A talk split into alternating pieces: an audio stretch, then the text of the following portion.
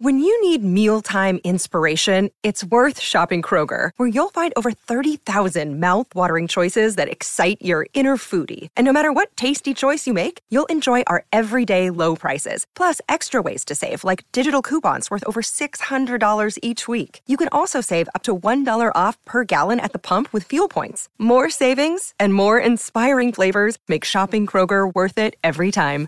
Kroger, fresh for everyone. Fuel restrictions apply.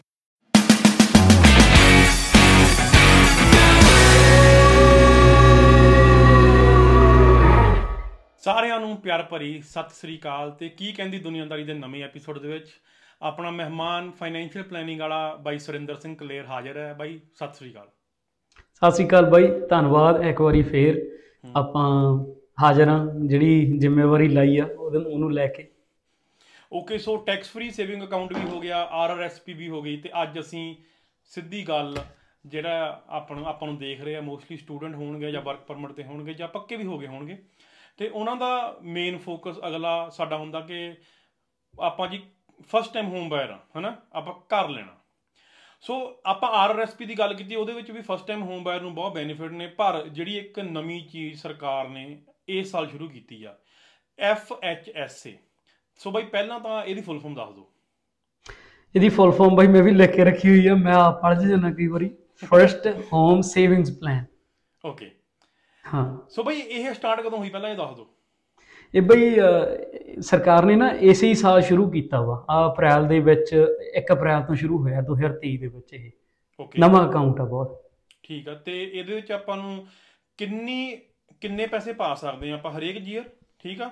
ਤੇ ਇਹਦਾ ਕੀ ਕੀ ਬੰਦੇ ਨੂੰ ਮਤਲਬ ਕਿ ਉਹੀ ਸੇਮ ਕੁਐਸਚਨ ਜਦੋਂ ਆਪਾਂ ਪਿਛਲੀ ਵਾਰੀ ਪੁੱਛਿਆ ਕਿ ਕਿਹੜੇ ਸਟੇਟਸ ਤੇ ਹੋਵੇ ਕਿੰਨੀ ਏਜ ਆ ਕੁਝ ਇਹਦੀ ਜੋ ਜੋ ਰਿਕੁਆਇਰਮੈਂਟਸ ਆ ਉਹ ਦੱਸ ਦਿਓ।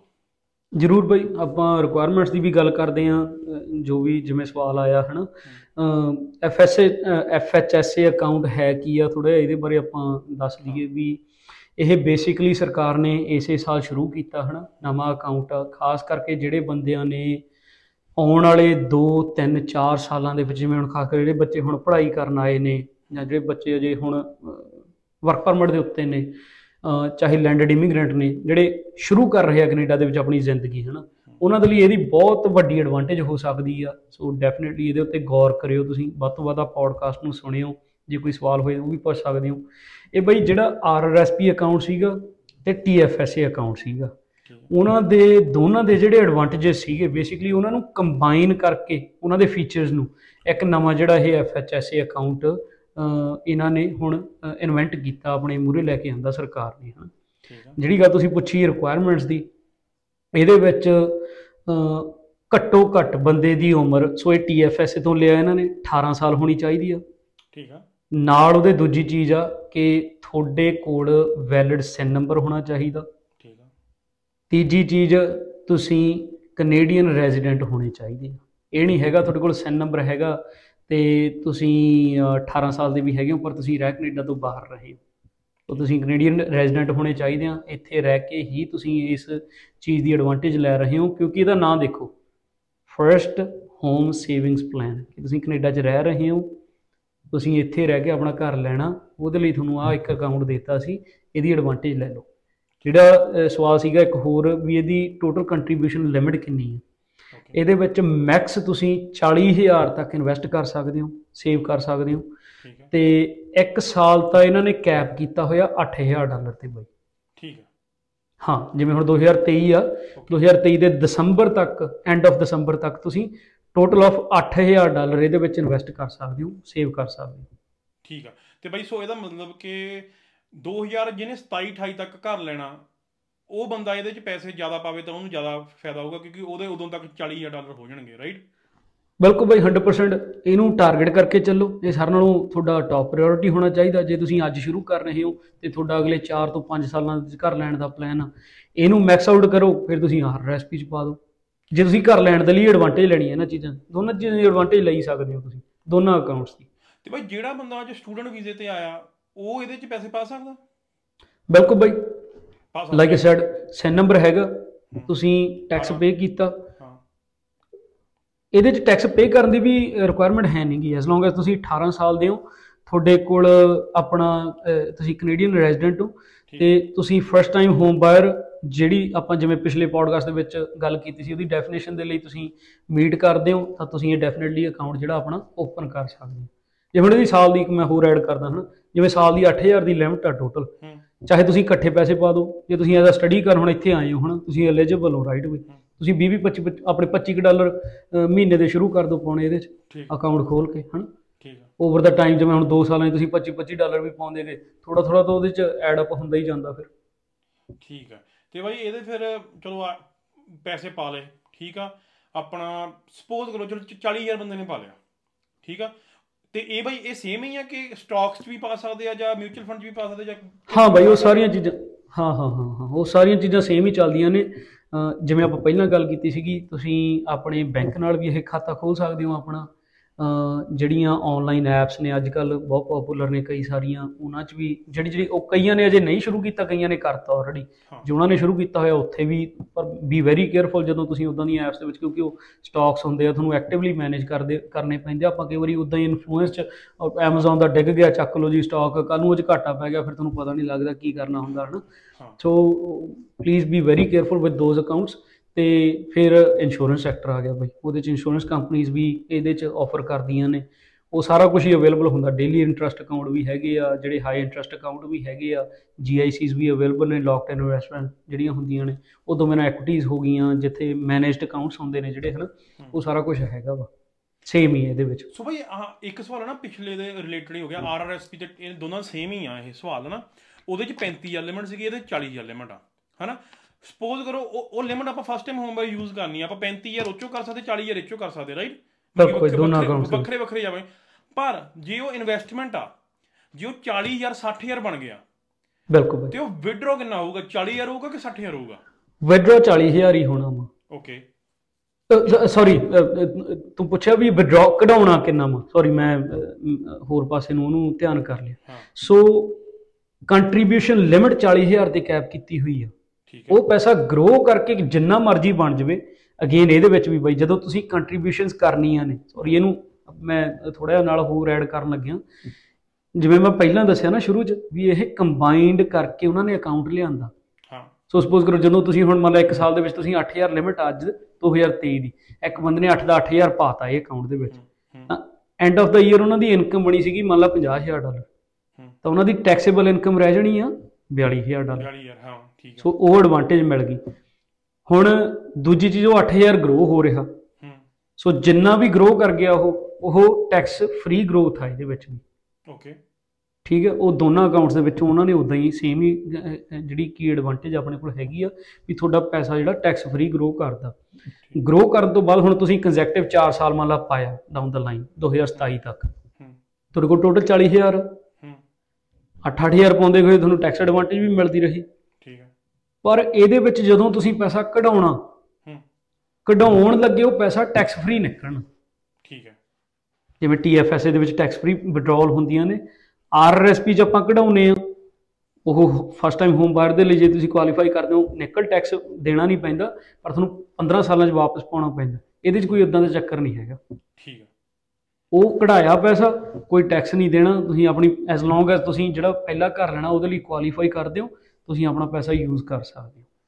ਜਿਹੜੀ ਗੱਲ ਆਈ ਆ ਵਾਧੇ ਵਧੇ ਹੋਏ ਪੈਸੇ ਦੀ ਉਹ ਬਈ ਤੁਸੀਂ 40000 ਟੋਟਲ ਬਣਦਾ 8-8000 ਪਾ ਰਹੇ ਹੋ ਜਾਂ ਜਿਵੇਂ ਵੀ ਪਾ ਰਹੇ ਹੋ ਥੋੜਾ ਥੋੜਾ ਕਰਕੇ ਇਕੱਠਾ ਪਾ ਰਹੇ ਹੋ।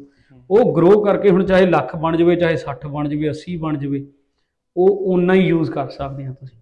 ਉਹ ਉਹਦੇ ਕੋਈ ਉਹ ਉਹ ਕੋਈ ਰੌਲਾ ਨਹੀਂ ਹੈਗਾ ਜਿੰਨਾ ਮਰਜ਼ੀ ਗਰੋ ਕਰ ਜਾਵੇ। ਤੇ ਸੇਮ ਹੀ ਆਰਆਰਐਸਪੀ ਚ ਇਹ। ਆਰਆਰਐਸਪੀ ਚ ਗਰੋ ਕਰ ਜਾਵੇ ਹੂੰ। ਪਰ ਆਪਾਂ ਕਢਾ ਮੈਕਸ 35000 ਸਕਦੇ ਹਾਂ ਅੱਛਾ ਉਹ ਚ 35 ਕਢਾ ਸਕਦੇ ਹਾਂ ਠੀਕ ਉਹ ਹੈ ਚ ਪਾਉਣ ਦੀ ਲਿਮਟ ਨਹੀਂ ਹੈਗੀ ਆਪਾਂ ਮੈਕਸ ਸੌਰੀ ਮੈਂ ਹੁਣ ਮੈਕਸ ਨਹੀਂ ਕਰਨਾ ਚਾਹੁੰਦਾ ਇਹਨੂੰ ਹਾਂ, ਹਾਂ। ਮੈਂ ਗੱਲ ਛੇੜ ਲੈਂਦਾ ਆਰਆਰਐਸਪੀ ਦੀ ਪਰ ਮੈਂ ਆਪਾਂ ਉਹ ਹੁਣ ਗੱਲ ਕਰ ਹਟੇ ਆ ਤਾਂ ਕਰਕੇ ਮੈਂ ਚਾਹੁੰਦਾ ਨਹੀਂ ਆਰਆਰਐਸਪੀ ਦੇ ਵਿੱਚ ਮੈਂ ਇੰਨਾ ਕੁ ਜ਼ਰੂਰ ਦੱਸ ਦਿੰਦਾ ਬਈ ਵੀ ਮੈਕਸ ਲਿਮਟ ਹੁੰਦੀ ਹੈ ਹੂੰ। ਜਿਵੇਂ ਮੈਂ ਦੱਸਿਆ ਸੀ ਨਾ ਵੀ 18% ਹੀ ਯੂਜ਼ ਕਰ ਸਕਦੇ ਹੋ ਤੁਸੀਂ ਹਾਂ ਜਿੰਨਾ ਤੁਹਾਡਾ ਮਤਲਬ ਅਰਨਡ ਇਨਕਮ ਇੱਕ ਸਾਲ ਦੀ ਉਹਦਾ 18% ਉਹ ਤੁਹਾਨੂੰ ਅਗਲੇ ਸਾਲ ਲਈ ਦੇ ਦਿੰਦੇ ਆ ਯੂਜ਼ ਕਰਨ ਦੇ ਲਈ ਕੰਟਰੀਬਿਊਸ਼ਨ ਨੂੰ। ਤੇ ਜੇ ਤੁਸੀਂ ਨਹੀਂ ਵੀ ਯੂਜ਼ ਕਰਦੇ ਉਹ ਤੁਹਾਡਾ ਕੈਰੀ ਫਾਰਵਰਡ ਹੋਈ ਜਾਂਦਾ ਹੁੰਦਾ ਅਗਲੇ ਸਾਲਾਂ ਦੇ। ਵਿੱਚ। ਐਵੇਂ ਹੀ ਇਹਦੇ ਵਿੱਚ ਆ ਜਿਹੜਾ 8000 ਮਤਲਬ ਇੱਕ ਸਾਲ ਦਾ ਜੇ ਤੁਸੀਂ ਨਹੀਂ ਵੀ ਯੂਜ਼ ਕੀਤਾ ਅਗਲੇ ਸਾਲ ਤੁਹਾਡੇ ਕੋਲ 16 ਹੈ- 16000 ਕੈਰੀ ਫਾਰਵਰਡ ਹੋ ਜਾਣਾ ਹਨਾ? ਤੇ ਇੱਕ ਜਿਹੜੀ ਮੈਂ ਚੀਜ਼ ਕਰਨੀ ਹੁਣ ਜਿਵੇਂ ਇਹਦਾ ਆਰਆਰਐਸਪੀ ਦੀ ਜਿਹੜੀ 2023 ਦੀ ਮੈਕਸ ਲਿਮਟ ਆ ਉਹ 30780 ਡਾਲਰ। ਓਕੇ ਸੋ ਉਹਦਾ ਕੀ ਮਤਲਬ ਆ ਵੀ ਤੁਹਾਡੇ ਕੋਲ ਪਿਛਲੇ ਸਾਲਾਂ ਦਾ ਜਿੰਨਾ ਵੀ ਕੈਰੀ ਫਾਰਵਰਡ ਹੋਇਆ ਉਹ ਤਾਂ ਅਵੇਲੇਬਲ ਹੈਗਾ ਹੀ ਹੈਗਾ ਵਾ। ਮੇਬੀ ਹੋ ਸਕਦਾ ਤੁਸੀਂ ਇਕੱਠਾ ਇਹਦੇ 'ਚ ਪੈਸਾ ਪਾਉਣਾ ਚਾਹੁੰਦੇ ਹੋ। ਤੁਸੀਂ 2 ਲੱਖ ਡਾਲਰ ਕਮਾਉਂਦੇ ਹੋ ਸਾਲ ਦਾ। ਹੂੰ। ਉਹਦਾ 18% ਕਿੰਨਾ ਹੋਇਆ? 36000 ਡਾਲਰ। 36000 ਹੋ ਗਿਆ ਹਾਂ। ਹੁਣ ਤੁਹਾਨੂੰ 36000 ਰੂਮ ਨਹੀਂ ਮਿਲਣਾ। 30000 ਮੈਕਸ 30780 ਠੀਕ ਹੈ ਠੀਕ ਹੈ ਹੈ ਇਹ ਇਹ ਜ਼ਰੂਰ ਮੈਂ ਇੰਨਾ ਕੁ ਜ਼ਰੂਰ ਸਾਂਝਾ ਕਰ ਦਿੰਨੇ ਆਪਾਂ। ਬੈਕ ਟੂ ਹੁਣ ਫੇਰ ਉਹੀ ਐਫਐਚਐਸਏ ਅਕਾਊਂਟ। ਉਹਦੇ 'ਚ ਜਦੋਂ ਤੁਸੀਂ ਪੈਸਾ ਕਢਾਉਣਾ ਆਮਾ ਉਦੋਂ ਕੋਈ ਚੱਕਰ ਨਹੀਂ ਹੈਗਾ। ਇਹਦੇ ਕੰਟਰੀਬਿਊਸ਼ਨ ਦੀ ਕੈਪ ਲੱਗੀ ਹੋਈ ਆ 40000 ਦੀ। ਅੱਛਾ ਠੀਕ ਆ। ਆਰਆਰਐਸਪੀ ਦੇ ਵਿੱਚ ਲੱਗੀ ਹੋਈ ਆ ਬਟ ਉਹ ਆਨਗੋਇੰਗ ਆ ਕਢਾਉਣ ਦੀ ਕੋਈ ਸੌਰੀ ਉਹਦੇ 'ਚ ਕਢਾਉਣ ਦੀ ਲੱਗੀ ਹੋਈ ਆ 35000 ਦੀ। ਹਾਂ ਸਰ ਇਹਦੇ 'ਚ ਕਢਾਉਣ ਵਾਲੀ ਕੋਈ ਲਿਮਟ ਨਹੀਂ ਤੁਸੀਂ ਕਿਉਂਕਿ ਇਹ ਵਨ ਟਾਈਮ ਅਕਾਊਂਟ ਆ ਬਾਈ। ਠੀਕ ਆ। ਜੇ ਅੱਜ ਤੁਸੀਂ ਸ਼ੁਰੂ ਕਰ ਲਿਆ ਤਾਂ ਤੁਹਾਨੂੰ ਨੈਕਸਟ ਇਹਦੇ 15 ਸਾਲ ਹੀ ਮਿਲਣੇ ਨੇ। ਅੱਛਾ। ਹਾਂ ਸੋ ਸਪੋਜ਼ ਅੱਜ ਕੋਈ ਬੱਚਾ ਮਤਲਬ ਕੋਈ ਵੀ ਸਟੂਡੈਂਟ ਆ ਉਹ ਪੜ੍ਹਾਈ ਕਰ ਲਈ ਹੁਣ ਵਰਕ ਪਰਮਿਟ ਤੇ ਆ। ਹਾਂ ਹੁਣ ਮੰਨ ਲਾ 2023 ਚ ਵਰਕ ਪਰਮਿਟ ਤੇ ਆ। ਉਹਨੇ ਅੱਜ ਐਫਐਚਐਸਏ ਅਕਾਊਂਟ ਖੋਲ ਲਿਆ। ਠੀਕ ਆ। ਘਰ ਨਹੀਂ ਲਿਆ ਹੋਇਆ ਕੁਆਲੀਫਾਈ ਕਰਦਾ ਸਾਰਾ ਕੁਝ ਹਾਂ ਹਾਂ। 8000 ਇੱਕ ਸਾਲ ਦੀ ਲਿਮਟ ਠੀਕ ਆ। ਮੈਕਸ ਠੀਕ ਆ। ਮਿਨੀਮਮ ਚਾਹੇ ਉਹ 2000 ਯੂਜ਼ ਕਰ ਲਿਆ। ਠੀਕ ਆ। 2027 ਆ ਗਈ 40000 ਉਹਦਾ ਪੂਰਾ ਹੋ ਗਿਆ। ਠੀਕ ਆ। ਹੁਣ ਉਹਦੇ ਕੋਲ ਲਿਮਟ ਅਵੇਲੇਬਲ ਆ 40000 ਦੀ। ਪਰ ਹੋ ਸਕਦਾ ਉਹਨੇ ਪਾਏ ਹੁਣ ਸਿਰਫ 5000 ਡਾਲਰ। ਠੀਕ ਹੈ ਤੇ ਆਉਣ ਵਾਲੇ 15 ਸਾਲਾਂ ਤੱਕ ਉਹ ਅਕਾਊਂਟ ਨੇ ਖੁੱਲਾ ਰਹਿਣਾ। ਓਕੇ ਜੇ ਉਹ ਪਹਿਲਾਂ ਆਪਣਾ ਪ੍ਰਾਪਰਟੀ ਲਊਗਾ ਉਹਦੇ ਚੋਂ ਪੈਸੇ ਕਢਾ ਕੇ ਉਹ ਵਰਤ ਸਕਦਾ। ਟੈਕਸ ਐਡਵਾਂਟੇਜ ਲਈ ਹੋਈ ਆ ਕਢਾਉਣ ਲੱਗੇ ਕੋਈ ਪੈਸੇ ਨਹੀਂ ਦੇਣੇ ਤੇ ਉਹ ਅਕਾਊਂਟ ਰਾਈਟ ਵੇ ਬੰਦ ਹੋ ਜਾਣਾ। ਠੀਕ ਆ। ਠੀਕ ਹੈ ਬਈ? ਜੇ ਉਹਨੇ 15 ਸਾਲਾਂ 'ਚ ਨਾ ਯੂਜ਼ ਕੀਤਾ। ਫਿਰ ਉਹ 15ਵੇਂ ਸਾਲ ਤੋਂ ਬਾਅਦ ਜਾ ਕੇ ਸਾਰਾ ਪੈਸਾ ਉਹਦੀ ਜਿਹੜੀ 1 ਸਾਲ ਦੀ ਇਨਕਮ ਹੋਊਗੀ ਉਹਦੇ 'ਚ ਐਡ ਹੋ ਜਾਣਾ। ਮਾ ਜੇ ਉਹਨੇ ਕਰ ਨਾ ਲਿਆ। ਓਕੇ ਓਕੇ ਠੀਕ ਆ ਠੀਕ ਆ ਠੀਕ ਆ। ਜਾਂ ਦੂਜੀ ਆਪਸ਼ਨ ਕੀ ਹੁੰਦੀ ਆ? ਵੀ ਇਹ ਪੈਸਾ ਕੱਢ ਕੇ ਜੇ ਤੁਸੀਂ ਹੁਣ ਸਪੋਜ਼ ਕਰੋ 15 ਸਾਲਾਂ 'ਚ ਤੁਸੀਂ ਨਾ ਐਡਵਾਂਟੇਜ ਲਈ ਫਸਟ ਟਾਈਮ ਹੋਮ ਬਾਹਰ ਵਾਲੇ ਹੂੰ। ਤੇ ਤੁਹਾਨੂੰ ਲੱਗਦਾ ਮੈਂ ਲੈਣਾ ਹੀ ਨਹੀਂ ਹੈਗਾ ਘਰ। ਹੂੰ। ਇਹਦੇ 'ਚ ਜਿੰਨਾ ਵੀ ਪੈਸਾ ਪਿਆ ਚੱਕ ਕੇ ਤੁਸੀਂ ਆਪਣਾ ਆਰਆਰਐਸਪੀ 'ਚ ਪਾ ਸਕਦੇ ਹੋ। ਓਕੇ ਠੀਕ ਉੱਥੇ ਫਿਰ ਹਾਂ ਉਹਨਾਂ ਨੇ ਆਰਆਰਐਸਪੀ ਦੀ ਵੀ ਕੰਟਰੀਬਿਊਸ਼ਨ ਲਿਮਿਟ ਨਹੀਂ ਛੇੜਨੀ ਸਿਰਫ ਸਿੰਪਲੀ ਇੱਕ ਅਕਾਊਂਟ ਤੋਂ ਦੂਜੇ ਅਕਾਊਂਟ 'ਚ ਪੈਸਾ ਟ੍ਰਾਂਸਫਰ ਹੋ ਜਾਣਾ।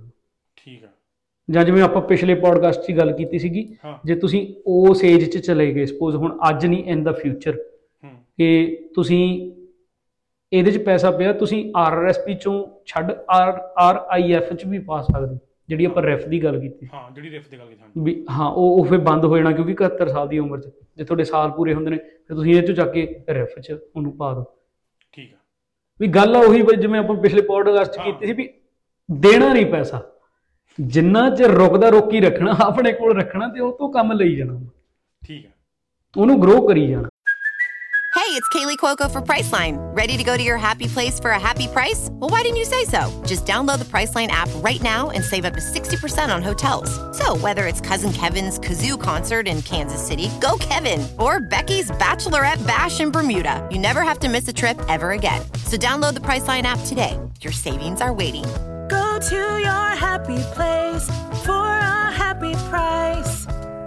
Go to your happy price, Priceline. ਤੇ ਬਾਈ ਫੇ ਇੱਥੇ ਇੱਕ ਹੋਰ ਸਵਾਲ ਆ ਗਿਆ। ਜਿਹੜੀ ਤੁਸੀਂ ਸਪਾਊਸ ਦੀ ਗੱਲ ਕੀਤੀ ਸੀ ਆਪਾਂ ਪਿਛਲੇ ਪੋਡਕਾਸਟ 'ਚ ਹੁਣ ਮੈਂ ਐਫਐਚਐਸਏ ਯੂਜ਼ ਕਰ ਰਿਹਾ। ਮੈਂ ਕਰ ਲਿਆ ਯੂਜ਼ ਪਰ ਮੇਰੇ ਸਪਾਊਸ ਨੇ ਨਹੀਂ ਕੀਤਾ। ਬਿਲਕੁਲ ਬਾਈ। ਉਹ ਯੂਜ਼ ਕਰ ਸਕਦਾ ਕਿ ਉਹ ਵੀ ਨਹੀਂ ਐਲੀਜੀਬਲ ਹੈਗਾ ਬਾਅਦ ਚੋਂ? ਇਹਦੇ 'ਚ ਬਾਈ ਗਵਰਨਮੈਂਟ ਦੀ ਵੈਬਸਾਈਟ ਤੇ ਤਾਂ ਉਹਨਾਂ ਨੇ ਇਹੀ ਲਿਖਿਆ ਹੋਇਆ ਜਿਹੜੀ ਫਰਸਟ ਟਾਈਮ ਹੋਮ ਬਾਇਰ ਦੀ ਕੁਆਲੀਫਿਕੇਸ਼ਨ ਹੈ। ਜੇ ਤੁਸੀਂ ਓਨ ਕਰ ਲਿਆ ਇੱਕ ਵਾਰੀ ਵਿਆਹ ਕਰਾਇਆ ਬਾਅਦ ਦੇ ਵਿੱਚ ਤਾਂ ਉਹ ਐਡਵਾਂਟੇਜ ਲੂਜ਼ ਕਰ ਗਏ ਕਿਉਂਕਿ ਫਰਸਟ ਟਾਈਮ ਹੋਮ ਬਾਇਰ ਦੀ ਉਹ ਆ ਜਿਹੜੀ ਡੈਫੀਨੇਸ਼ਨ ਠੀਕ ਆ ਠੀਕ ਆ ਠੀਕ ਆ। ਹਾਂ ਉਹ ਉਹ ਉਹ ਰਹਿਣੀ ਹੈ ਇਦਾਂ ਹੀ। ਸੋ ਸੇਮ ਹੀ ਹੈ ਮਤਲਬ ਕਿ? ਸੇਮ ਹੀ ਰਹਿਣੀ ਹੈ ਬਾਈ। ਕਿਉਂਕਿ ਉਹ ਪ੍ਰਾਇਮਰੀ ਇਹਦੇ ਚ ਕਈ ਚੀਜ਼ਾਂ ਹੋਰ ਵੀ ਜੁੜਦੀਆਂ ਨੇ ਜਿਵੇਂ ਹੁਣ ਕੈਪੀਟਲ ਗੇਨਸ ਦੀ ਗੱਲ ਕਰਦੇ ਹਾਂ ਉਹ ਪ੍ਰਾਇਮਰੀ ਰੈਜ਼ੀਡੈਂਸ ਦੀ ਗੱਲ ਕਰਦੇ ਹਾਂ ਸੈਕੰਡ ਪ੍ਰਾਪਰਟੀ ਰੈਂਟਲ ਪ੍ਰਾਪਰਟੀ ਆ। ਉਹ ਚਾਹੇ ਤੁਸੀਂ ਹਸਬੰਡ ਵਾਈਫ ਹੋ ਜੇ ਤੁਸੀਂ ਇੱਕ ਘਰ 'ਚ ਰਹਿ ਰਹੇ ਹੋ ਚਾਹੇ ਉਹ ਇੱਕ ਨਾਂ ਇੱਕ ਨਾਂ ਤੇ ਆ ਮਤਲਬ ਹਸਬੰਡ ਦੇ ਆ ਚਾਹੇ ਇਕੱਲੀ ਵਾਈਫ ਦੇ ਆ ਪਰ ਉਹ ਦੋਨਾਂ ਦੇ ਹੀ ਨਾਂ ਤੇ ਬੋਲਦੀ ਹੈ as a primary residence okay ਉਦੋਂ ਬਿਨਾ ਜੇ ਕੋਈ ਦੂਜੀ ਪ੍ਰਾਪਰਟੀ ਓਨ ਕਰੋਗੇ ਦੈਟ ਇਜ਼ ਯੂਰ ਸੈਕੰਡਰੀ ਜਾਂ ਰੈਂਟਲ ਇਨਕਮ ਪ੍ਰਾਪਰਟੀ ਹੈ ਜਿਹੜੀ ਉਹਨੂੰ ਮੰਨਣਾ ਹੀ ਮੰਨਣਾ ਉਹਨਾਂ ਨੇ। ਭਾਵੇਂ ਉਹ ਇੱਕ ਬੰਦੇ ਦੇ ਨਾਂ ਤੇ ਹੀ ਬੋਲਦੀ ਹੈ ਠੀਕ ਆ। ਉਹਦਾ ਇੱਕ ਰੀਜ਼ਨ ਹੋਰ ਇਹ ਹੋ ਜਾਂਦਾ ਵੀ ਸਪੋਜ਼ ਕਰ ਹੁਣ ਜਿਵੇਂ ਜਿਹੜੀ ਐਗਜ਼ਾਮਪਲ ਦਿੱਤੀ ਮੰਨ ਲਾ ਇਹ ਪ੍ਰਾਪਰਟੀ ਵਾਲੀ ਕਿ ਜੇ ਹੁਣ ਮੰਨ ਲਾ ਹਸਬੰਡ ਦੀ ਡੈਥ ਹੋ ਗਈ ਤੇ ਪ੍ਰਾਪਰਟੀ ਸੀਗੀ ਹਸਬੰਡ ਦੇ ਨਾਂ ਤੇ ਫਿਰ ਉਹ ਕੈਪੀਟਲ ਗੇਨ ਵਾਲੇ ਟੈਕਸਸ ਨਹੀਂ ਆਉਂਦੇ ਹੁੰਦੇ। ਓਕੇ ਉਹ ਵਾਈਫ ਤੇ ਟਰਾਂਸਫਰ ਹੋ ਜਾਂਦੀ ਹੁੰਦੀ ਆ ਸਿਰਫ ਵਾਈਫ ਤੇ। ਚਾਹੇ ਉਹ ਕਮਰਸ਼ੀਅਲ ਪ੍ਰਾਪਰਟੀ ਆ ਮਤਲਬ ਕੰਪਨੀ ਚ ਆ ਜਾਂ ਮਰਜ਼ੀ ਆ ਸਪਾਊਸ ਦੇ ਨਾਂ ਤੇ ਉੱਤੇ ਹੋ ਜਾਂਦਾ ਕਿਉਂਕਿ ਸਪਾਊਸ ਨੂੰ ਇੱਕ ਦੂਜੇ ਦੇ ਮੰਨ ਲਾ ਉਦਾਂ ਹੀ ਮੰਨਦੇ ਆ ਵੀ ਠੀਕ ਹੈ ਇੱਕ ਹੀ ਆ ਸਾਰਾ ਕੁਝ। ਉਦੋਂ ਬਿਨਾ ਚਾਹੇ ਕੋਈ ਹੋਰ ਰਿਲੇਸ਼ਨ ਆ ਬੱਚੇ ਆ ਜਾਂ ਕੋਈ ਵੀ ਹੋਰ ਰਿਲੇਸ਼ਨ ਆ ਉੱਥੇ ਫਿਰ ਉਹ ਸਾਰੀਆਂ ਕੰਪਲਿਕੇਸ਼ਨਸ ਆਉਂਦੀਆਂ ਨੇ ਟੈਕਸਸ ਵਾਲੀਆਂ। ਉਹਦੇ ਬਾਰੇ ਵੀ ਆਪਾਂ ਚਲੋ ਡਾਊਨ ਦਾ ਲਾਈਨ ਜ਼ਰੂਰ ਗੱਲਾਂ ਬਾਤਾਂ ਕਰਾਂਗੇ। ਉਹ ਥੋੜੇ ਕੰਪਲੈਕਸ ਟੌਪਿਕ ਨੇ ਤੇ ਉਹ ਹੋ ਸਕਦਾ ਸਾਡੇ ਸਾਰੇ ਲਿਸਨਰਸ ਲਈ ਨਾ ਵੀ ਹੋਣ ਪਰ ਜ਼ਰੂਰ ਆਪਾਂ ਉਹਨਾਂ ਨੂੰ ਵੀ ਸ਼ੇਅਰ ਕਰਾਂਗੇ। ਤੇ ਐਫਐਚਐਸ ਦਾ ਕੋਈ ਪੁਆਇੰਟ ਆਪਾਂ ਹੈਗਾ ਕੋਈ ਆਪਣੇ ਕੋਲ ਹੋਰ ਰਹਿ ਗਿਆ ਦੱਸਣ ਵਾਲਾ? ਕਰ ਲਿਆ ਐਫ ਐਚ ਬੇਸਿਕਲੀ ਇਹ ਛੋਟਾ ਜਿਹਾ ਟੌਪਿਕ ਹੀ ਆ ਜੇ ਨਵਾਂ ਅਕਾਊਂਟ ਆ ਬਈ ਇਹਦੇ ਬਾਰੇ ਇੰਨਾ ਜ਼ਿਆਦਾ ਅਵੇਅਰ ਵੀ ਨਹੀਂ ਹੈਗੇ ਇਹਦੇ 'ਚ ਇਹੀ ਗੱਲਾਂ ਸੀਗੀਆਂ ਜਿਹੜੀਆਂ ਆਪਾਂ ਨੇ ਕੀਤੀਆਂ ਕਿ ਇਹ ਦੋਨਾਂ ਅਕਾਊਂਟਸ ਦੀ ਇੱਕ ਐਡਵਾਂਟੇਜ ਲਿਆਂਦੀ ਹੋਈ ਹੈ ਇਹਨਾਂ ਨੇ ਉਹਦੇ ਇੱਕ ਵਿੱਚ ਲਿਆਂਦੀ ਆ। ਬਹੁਤ ਪਾਵਰਫੁਲ ਅਕਾਊਂਟ ਆ ਪਰ ਉਹਨਾਂ ਵਾਸਤੇ ਜਿਹੜੇ ਇਸ ਕੰਟਰੀ ਦੇ ਵਿੱਚ ਅਜੇ ਨਵੇਂ ਆ ਜਾਂ ਜਿਹੜੇ ਇਸ ਕੰਟਰੀ 'ਚ ਰਹਿ ਰਹੇ ਨੇ ਤੇ ਉਹਨਾਂ ਨੇ ਅਜੇ ਤੱਕ ਆਪਣੀ ਕੋਈ ਪ੍ਰਾਪਰਟੀ ਨਹੀਂ ਲਈ ਹੈਗੀ। ਠੀਕ। ਹੁਣ ਤੱਕ ਨਹੀਂ ਬਾਈ ਕੀਤੀ ਤੇ ਆਉਣ ਵਾਲੇ 2-4 ਸਾਲਾਂ ਦੀ ਕਿਉਂਕਿ ਉਹਨਾਂ ਨੇ ਲਿਮਿਟ ਕੈਪ ਕਰਤੀ 1 ਸਾਲ ਦੀ 8000 ਡਾਲਰ। ਹਾਂ। ਟੋਟਲ 40000 ਹੂੰ। ਉਹ ਫਿਰ ਉਹ ਹੌਲੀ ਹੌਲੀ ਉਹ ਕਹ ਲਓ ਉਹਦੀ ਐਡਵਾਂਟੇਜ ਲੈ ਕੇ 2027 ਅੱਗੇ। ਤੱਕ ਹੋਗੀ ਪੂਰੀ ਉਹ। ਬਿਲਕੁਲ ਬਈ ਬਿਲਕੁਲ। ਕਿਉਂਕਿ ਵੱਡੀ ਐਡਵਾਂਟੇਜ ਇਹਦੇ ਚ ਇਹ ਆ ਵੀ ਤੁਸੀਂ ਜਦੋਂ ਪੈਸੇ ਕਢਾਉਣੇ ਆ ਉਹ ਟੈਕਸ ਫ੍ਰੀ ਆ ਤੁਹਾਨੂੰ ਵਾਪਸ ਨਹੀਂ ਦੇਣਾ ਪੈਣਾ ਕੁਝ ਵੀ। ਹਾਂ ਤੁਹਾਨੂੰ ਵਾਪਸ ਨਹੀਂ ਦੇਣਾ ਤੁਸੀਂ ਹਾਂ ਤੁਸੀਂ ਟੈਕਸ ਦੀ ਐਡਵਾਂਟੇਜ ਵੀ ਲੈ ਲਈ ਆਪਣੀ ਜਿਹੜੀ ਲਈ। ਹੂੰ। 8000 ਕਿਹੜਾ ਥੋੜੀ ਰਕਮ ਆ ਹਨਾ? ਤੇ। ਦੂਜਾ ਉਹਦੇ ਹਾਂ ਦੂਜਾ ਉਹਦੇ ਚ ਤੁਹਾਡਾ ਪੈਸਾ ਵੀ ਪਿਆ ਉਹ ਗਰੋ ਵੀ ਹੋ ਸਕਦਾ ਜੇ ਤੁਸੀਂ ਵਧੀਆ ਜਗ੍ਹਾ ਉਹਨੂੰ ਇਨਵੈਸਟ ਕੀਤਾ ਹੋਇਆ। ਠੀਕ ਆ। ਤੇ ਇਹ ਕਿਵੇਂ ਯੂਜ਼ ਕਰਨਾ ਕਿਵੇਂ ਇਹਨੂੰ ਇਨਵੈਸਟ ਕਰਨਾ ਗਰੋ ਕਰਨਾ ਬੰਗੇ ਨੇ ਨੰਬਰ ਸ਼ੇਅਰ ਕਰ ਦੇਣਾ। ਫੋਨ ਤਾਂ ਤੁਸੀਂ ਕਰ ਹੀ। ਸਕਦੇ ਹੋ। ਤੇ ਆਪਾਂ ਜ਼ਰੂਰ ਇਹਦੇ ਬਾਰੇ ਕੁਝ ਕਹਿਣਾ ਹੋਵੇ ਲਾਸਟ ਵਿੱਚ? ਕਿ ਆਹੀ ਕਹਿਣਾ ਸੀ? ਲਾਸਟ 'ਚ ਬਾਈ ਮੈਂ ਅਗੇਨ ਉਹੀ ਗੱਲ ਜਿਹਦੇ ਉੱਤੇ ਮੈਂ ਪਹਿਲਾਂ ਜ਼ੋਰ ਦਿੱਤਾ ਵੀ ਯਾਰ ਸਰਕਾਰ ਨੇ ਇਹ ਅਕਾਊਂਟ ਆਪਾਂ ਨੂੰ ਦਿੱਤੇ ਹੋਏ ਨੇ। TFSA ਆ RRSP ਆ FHSA ਆ। ਤੇ ਜੇ ਤੁਸੀਂ ਕੰਮ ਕਰ ਰਹੇ ਹੋ ਤੁਹਾਡੇ ਕੋਲ ਜੌਬ ਹੈਗੀ ਆ ਜਾਂ ਕੋਈ ਆਪਣਾ ਕਿੱਤਾ ਕਰ ਰਹੇ ਹੋ ਇਹਨਾਂ ਦੀ ਐਡਵਾਂਟੇजेस ਲਓ। ਤੇ ਖਾਸ ਕਰਕੇ ਜੇ ਤੁਸੀਂ ਸੈਲਫ EMPLOYED ਹੋ। ਹੂੰ। ਹੁਣ ਇਹ ਚੀਜ਼ ਆ ਬਈ ਸੈਲਫ EMPLOYED ਦੀ ਇੱਕ ਗੱਲ ਆ, ਹਨਾ? ਹੂੰ ਮੇਰੇ ਇਹ ਵੀ ਦਿਮਾਗ 'ਚ ਆ ਗਿਆ। ਹੁਣ ਜਿਹੜਾ ਤਾਂ ਬੰਦਾ ਸੈਲਰੀਡ EMPLOYEE ਆ, ਉਹਦਾ ਤਾਂ ਨਾਲ ਦੀ ਨਾਲ ਹੁਣ ਮੰਨ ਲਓ ਕੋਈ ਬੰਦਾ 5000 ਕਮਾਉਂਦਾ, ਤਕਰੀਬਨ 1000 1500 ਦਾ ਟੈਕਸ ਕਟਾਇਆ ਹੀ ਜਾਂਦਾ ਉਹਦੇ ਉੱਤੇ। ਹੂੰ ਕੱਟਿਆ ਜਾਂਦਾ, ਨਾਲ ਦੀ ਨਾਲ ਤੁਹਾਨੂੰ ਪਤਾ ਮੇਰੇ ਕੋਲ ਕੱਟ ਕਟਾ ਕੇ 4000 ਆਉਣਾ, ਉਹਨੇ 4000 ਦੇ ਨਾਲ ਆਪਣਾ ਸਾਰਾ ਚਲਾਇਆ ਹੋਇਆ ਖਰਚਾ ਵਰਚਾ, ਹਨਾ? ਹੂੰ ਹੁਣ ਜਿਹੜਾ ਬੰਦਾ ਸੈਲਫ EMPLOYMENT 'ਚ ਆ ਹੂੰ ਮੰਨ ਲਓ 5000 ਹੀ ਕਮਾ ਰਿਹਾ ਹੂੰ ਉਹ ਬਹੁਤ ਵੱਡੀ ਐਡਵਾਂਟੇਜ ਆ ਉਹਦੇ ਕੋਲ ਵੀ ਉਹ ਘੱਟੋ ਘੱਟ 500 ਹਜ਼ਾਰ ਡਾਲਰ ਮਹੀਨੇ ਦਾ ਜੋ FHSA ਅਕਾਊਂਟ ਦੇ ਲਈ ਐਲੀਜੀਬਲ ਆ ਉਹ ਓਪਨ ਕਰਕੇ ਉਹ ਚ ਪਾਵੇ ਉਹਦੇ ਨਾਲ ਨਾਲ RRSP ਅਕਾਊਂਟ ਚ ਪਾਵੇ ਜੇ ਉਹਨਾਂ ਦੀ ਮਨਸ਼ਾ ਹੈਗੀ ਆਉਣ ਵਾਲੇ ਸਾਲ 2 ਸਾਲ 3 ਸਾਲ ਡਾਊਨ ਦਾ ਲਾਈਨ ਕਰ ਲੈਣ ਦੀ। ਇਹਦੀ ਐਡਵਾਂਟੇਜ ਲਓ। ਕਿਉਂਕਿ ਜੇ ਮੰਨ ਲਓ ਹੁਣ ਕੋਈ ਬੰਦਾ 5000 ਕਮਾਉਂਦਾ 1000 ਡਾਲਰ ਉਹਨਾਂ ਨੇ RRSP ਚ ਪਾਤਾ ਉਦਾਂ ਵੀ ਤਾਂ ਟੈਕਸ ਦੇਣਾ ਹੀ ਸੀਗਾ। ਹਾਂ। ਹੁਣ ਤੁਸੀਂ 1000 1000 ਪਾਈ ਗਏ ਸਾਲ ਦੇ ਐਂਡ ਤੇ ਕਿੰਨਾ ਹੋ ਗਿਆ? 12000 ਡਾਲਰ ਹੋ ਗਿਆ। ਇਨਕਮ ਕਿੰਨੀ ਬਣੀ ਆ? 60000 ਹੂੰ ਇੱਕ ਸਿਨਾਰੀਓ ਆ ਤੁਸੀਂ ਨਹੀਂ ਪਾਇਆ 60000 ਦੇ ਉੱਤੇ ਖਰਚੇ ਪਾਉਂਗੇ ਬਾਕੀ ਟੈਕਸ ਮਤਲਬ ਤੁਸੀਂ 10000 ਖਰਚੇ ਪਾਤੇ ਉਬਰ ਚਲਾਉਣੇ ਹੂੰ। 50000 ਰਹਿ ਗਿਆ ਤੁਹਾਨੂੰ 50 ਦਾ 50 ਤੇ ਟੈਕਸ ਦੇਣਾ ਪੈਣਾ। ਦੇਣਾ ਵੀ ਮੌਕੇ ਤੇ ਖੜੇ ਪੈਰੀ ਦੇਣਾ ਪੈਣਾ ਉਹ। ਹਾਂ। ਕਈ ਵਾਰੀ ਬੰਦੇ ਮੈਨੇਜ ਨਹੀਂ ਕਰਦੇ ਆਪਣੇ ਆਪ ਨੂੰ ਵੀ ਉਹ ਫੰਡ ਇਕੱਠਾ ਕੀਤਾ ਹੋਵੇ ਸਾਲ ਦੇ ਐਂਡ ਤੇ ਇਕੱਠਾ ਹੀ ਟੈਕਸ ਆ ਜਾਂਦਾ। ਦੂਜੇ ਪਾਸੇ ਇੱਕ ਬੰਦਾ ਸੀਗਾ ਉਹਨੇ 10000 ਖਰਚਾ ਪਾਤਾ 12000 ਉਹਦਾ ਆਰਐਸਪੀ ਚ ਪਿਆ ਸੀਗਾ ਪਿੱਛੇ ਕਿੰਨਾ ਰਹਿ ਗਿਆ? ਇਨਕਮ ਦੇਣ ਨੂੰ। ਉਹ ਤਾਂ ਸਿਰਫ 28000 ਰਹਿ ਗਈ। ਹੂੰ। ਉਹ ਕਿੱਡੀ ਵੱਡੀ ਐਡਵਾਂਟੇਜ ਆ ਹਨਾ? ਠੀਕ ਆ। ਤੇ ਮੈਨੂੰ ਲੱਗਦਾ ਬਾਈ ਮੇਰਾ ਜਿਹੜੀ ਡ੍ਰੌਪ ਲਾਈਟ ਲਾਈ ਸੀਗੀ ਬੰਦ ਹੋ ਗਈ ਹਨੇਰਾ ਜਿਹਾ ਹੋ ਗਿਆ ਹੁਣ। ਕੋਈ ਗੱਲ ਨਹੀਂ ਕੋਈ ਗੱਲ ਨਹੀਂ ਆਪਣਾ ਉਹਨੂੰ ਡਨ ਆਉਣਾ ਨਾ ਡਰੀਆਂ ਤੇ ਆਪਾਂ ਜਿਹੜੀ ਗੱਲ ਕਰਨੀ ਸੀਗੀ ਉਹ ਕਰ ਹਟੇ ਹਾਂ। ਸੋ ਬਾਈ ਆਪਾਂ TFSA ਬਾਰੇ ਵੀ ਗੱਲ ਕਰ ਲਈ RRSP ਬਾਰੇ ਵੀ ਗੱਲ ਕਰ ਲਈ। ਸੋ ਫਸਟ ਟਾਈਮ ਹੋਮ ਵਾਰੀ ਸਾਰੀ ਗੱਲ ਕਰ ਲਈ ਹੈ ਨਾ ਬਿਲਕੁਲ ਸੋ ਅਸੀਂ ਬੇਸਿਕਲੀ ਜਿੰਨੇ ਵੀ ਮਤਲਬ ਕਿ ਜਿਨ੍ਹਾਂ ਨੇ ਘਰ ਨਹੀਂ ਲਏ ਹਜੇ ਤੱਕ ਜਿਨ੍ਹਾਂ ਨੇ ਵਿਆਹ ਨਹੀਂ ਹੋਏ ਉਹਨਾਂ ਬਾਰੇ ਗੱਲ ਕਰ ਲਈ। ਹੁਣ ਅਗਲਾ ਐਪੀਸੋਡ ਜਿਹੜਾ ਕਰਾਂਗੇ ਅਸੀਂ ਉਹ ਜਿਹੜੇ ਬੱਚਿਆਂ ਵਾਲਾ ਹੁੰਦਾ ਬਾਈ ਉਹਦਾ ਕੀ ਨਾਮ ਹੁੰਦਾ ਉਹਦਾ? ਆਰ ਈ ਹੈ? ਕੀ ਹੁੰਦਾ ਉਹਦਾ? RESP registered education savings plan ਹਾਂ ਸੋ ਅਗਲੇ ਜਿਹੜੇ ਐਪੀਸੋਡ ਆਉਣਗੇ ਉਹਦੇ ਵਿੱਚ ਇਹ ਵੀ ਗੱਲ ਕਰਾਂਗੇ। ਹੁਣ ਸਾਰਿਆਂ ਨੇ ਘਰ ਲੈ ਲੈਣਾ ਫਿਰ ਬਾਅਦ 'ਚ ਬੱਚੇ ਹੋ ਜਾਣੇ ਉਹਨਾਂ ਬਾਰੇ ਗੱਲ ਕਰਾਂਗੇ। ਸੋ ਹੌਲੀ ਹੌਲੀ ਤੁਹਾਨੂੰ ਆਪਾਂ ਮੌਤ ਤੱਕ ਲੈ ਕੇ ਜਾਵਾਂਗੇ। ਮੈਨੂੰ ਫਸਾ ਲਿਆ। ਸੋ ਐਂਡ 'ਚ ਬਾਈ ਮੇਰੇ ਵੱਲੋਂ ਸਾਰਿਆਂ ਨੂੰ ਪਿਆਰ ਭਰੀ ਸਤਿ ਸ੍ਰੀ ਅਕਾਲ। ਸੋ ਇੱਥੇ ਮੈਂ ਪਲੇਲਿਸਟ ਇੱਥੇ ਕਿਤੇ ਤੁਸੀਂ ਇੱਧਰ ਵਿੰਡੋ 'ਚ ਦੇਖ ਲਿਓ ਕਿਤੇ ਹੋਣੀ ਆ। ਉਹਦੇ ਵਿੱਚ ਪਲੇਲਿਸਟ ਸਾਰੇ ਐਪੀਸੋਡ ਹੈਗੇ ਨੇ ਬਾਈ ਨਾਲ ਵੀ ਹੈਗੇ ਨੇ ਬਾਕੀ ਵੀ ਹੈਗੇ ਨੇ। ਤੁਸੀਂ ਦੇਖਿਓ ਅਹ ਜੇ ਵਧੀਆ ਲੱਗਾ ਆਪਣੇ ਨਾਲ ਦੇ ਨੂੰ ਸ਼ੇਅਰ ਕਰ ਦਿਆ ਕਰੋ ਦੱਸ ਦਿਆ ਕਰੋ ਬਾਈ ਆਹ ਦੋ ਕੁ ਬੰਦੇ ਹੈਗੇ ਬੋਲਦੇ ਰਹਿੰਦੇ ਆ ਗੱਲ ਗੁੱਲ ਸੁਣ ਲਿਆ ਕਰੋ ਠੀਕ ਆ? ਓਵਰ ਟੂ ਯੂ ਭਾਜੀ। ਮੈਂ ਅਹ, ਜਿਹੜਾ ਤੂੰ ਹੁਣ ਅਨਾਉਂਸ ਤਾਂ ਕਰਤਾ ਬਾਈ ਪਰ ਖੇਮਾ ਦੇ ਜਾਚਕ ਹਾਂ, ਜੇ ਥੋੜਾ ਬਹੁਤਾ ਇਹਦੇ ਚ ਡਿਲੇ ਹੋ ਗਈ ਟਾਈਮ ਲੱਗ ਗਿਆ। ਮੈਂ ਤੈਨੂੰ ਦੱਸਿਆ ਕਾਫੀ ਕੁਛ ਆ ਜਿਹੜਾ ਚੱਲੀ ਜਾਂਦਾ ਹਨਾ ਕਈ ਚੀਜ਼ਾਂ ਨਾਲ ਡੀਲ ਕਰੀ ਜਾਂਦੇ ਆ ਤਾਂ ਆਪਾਂ ਆਪਾਂ ਬਰੋ ਕੋਸ਼ਿਸ਼ ਕਰਾਂਗੇ ਕੋਸ਼ਿਸ਼ ਕਰਾਂਗੇ ਜਿੰਨੀ ਆਪਣੇ 4 ਕੁ ਵੀਕਾਂ ਬਾਅਦ ਮਹੀਨੇ ਕੁ ਬਾਅਦ ਇੱਕ ਐਪੀਸੋਡ ਹਾਂ ਚਲੋ ਹੁਣ ਆਪਣੇ ਬੈਕ ਟੂ ਬੈਕ ਆਪਾਂ ਜਿੰਨੀਆਂ ਕੁ ਪਹਿਲੇ ਐਪੀਸੋਡ 'ਚ ਗੱਲ। ਕੀਤੀ ਸੀਗੀ ਵੀ ਆਹ ਚੀਜ਼ਾਂ ਬਾਰੇ ਗੱਲ ਕਰਨੀ ਆ ਤਾਂ ਉਹ ਡੈਫੀਨਿਟਲੀ ਆਪਾਂ ਸ਼ੇਅਰ ਕਰ ਹਟੇ ਆ। ਤੇ ਬਾਕੀ ਕੋਈ ਨਹੀਂ ਜਰੂਰ ਆਰਈਐਸਪੀ ਆ ਉਦੋਂ ਮੇਰਾ ਹੋਰ ਵੀ ਬਹੁਤ ਸਾਰੇ ਟੌਪਿਕਸ ਆ ਬਾਈ ਜਿਨ੍ਹਾਂ ਬਾਰੇ ਮੇਰੇ ਖਿਆਲ 'ਚ ਜਾਣਕਾਰੀ ਹੈ ਜਰੂਰ ਆਪਾਂ ਨੂੰ ਸਾਂਝੀ ਕਰਨੀ ਚਾਹੀਦੀ ਆਪਾਂ ਕਰਾਂਗੇ ਵੀ ਜੇ ਮਹੀਨੇ ਚੈੱਕ ਕਰੀ ਆ ਤਾਂ ਉਹ ਵੀ ਬਹੁਤ ਵਧੀਆ ਘੱਟੋ ਘੱਟ ਆਪਾਂ ਜਾਣਕਾਰੀ ਸਾਂਝੀ ਕਰਦੇ ਰਹਾਂਗੇ। ਤੇ ਕੋਈ ਨਹੀਂ ਜਿਵੇਂ ਜਿਵੇਂ ਜ਼ਿੰਮੇਵਾਰੀ ਲੱਗੂਗੀ ਆਪਾਂ। ਤੇ ਮੈਂ ਵੀ ਆਪਣਾ YouTube ਚੈਨਲ ਹੁਣ ਬਣਾਇਆ। ਸੁਰਿੰਦਰ ਸਿੰਘ ਜਟਾਣਾ ਦੇ ਨਾਂ ਤੇ ਬਣਾਇਆ ਹੋਇਆ। ਉਹ ਵੀ ਤੁਸੀਂ ਸਬਸਕ੍ਰਾਈਬ ਕਰ ਲਿਓ। ਭਾਜੀ ਉਹਨਾਂ ਦੇ ਸਾਰੇ ਲਿੰਕ ਮੈਂ ਪਾ ਦੂੰਗਾ ਤੁਸੀਂ ਚੈੱਕ ਕਰ ਲਿਓ। ਠੀਕ ਹੈ ਜੀ? ਉਹ ਬੰਗੇ ਨੇ ਮੋਟੀਵੇਟ ਕੀਤਾ ਤੇ ਹੋਰ ਵੀ ਮੇਰੇ ਕਈ ਮਿੱਤਰ ਹੈਗੇ ਆ। ਖਾਸ ਕਰਕੇ ਮੈਂ ਸ਼ਾਊਟ ਆਊਟ ਟੂ ਰਾਜ ਘੁੰਮਣ ਟ੍ਰਾਂਟੋ ਚ ਬਾਈ ਮੇਰਾ ਫਰੈਂਡ ਉਹਨੇ ਬਹੁਤ ਇਨਕਰੇਜ ਕੀਤਾ ਵੀ ਬਈ ਇਹ ਸਾਰੀ ਨੌਲੇਜ ਆ ਤੁਸੀਂ ਆਪਣੇ ਕੋਲ ਨਾ ਰੱਖੋ। ਤੁਹਾਡੀ ਜ਼ਿੰਮੇਵਾਰੀ ਬਣਦੀ ਹੈ ਜੇ ਤੁਸੀਂ ਇਹ ਖੇਤੇ 'ਚ ਕੰਮ ਕਰ ਰਹੇ ਹੋ ਤਾਂ ਜਰੂਰ ਸਾਂਝੀ ਕਰੋ। ਤੇ ਸੋਸ਼ਲ ਮੀਡੀਆ ਅੱਜ ਦੀ ਡੇਟ 'ਚ ਇੱਕ ਸਾਰਿਆਂ ਨਾਲੋਂ ਬੈਸਟ ਟੂਲ ਆ। So thank you so much ਬਾਈ ਤੇਰਾ ਵੀ ਬਹੁਤ ਬਹੁਤ ਧੰਨਵਾਦ। ਆਪਾਂ ਇਹ ਰਾਹ ਤੇ ਹੁਣ ਤੁਰੇ ਆ ਤਾਂ ਵਧੀਆ ਕਰਾਂਗੇ ਇਹਦੇ 'ਚ ਹੋਰ। ਠੀਕ ਹੈ ਜੀ ਫਿਰ ਸਾਰਿਆਂ ਨੂੰ ਪਿਆਰ ਭਰੀ ਸਤਿ ਸ੍ਰੀ ਅਕਾਲ। ਸਤਿ ਸ਼੍ਰੀ ਅਕਾਲ ਜੀ।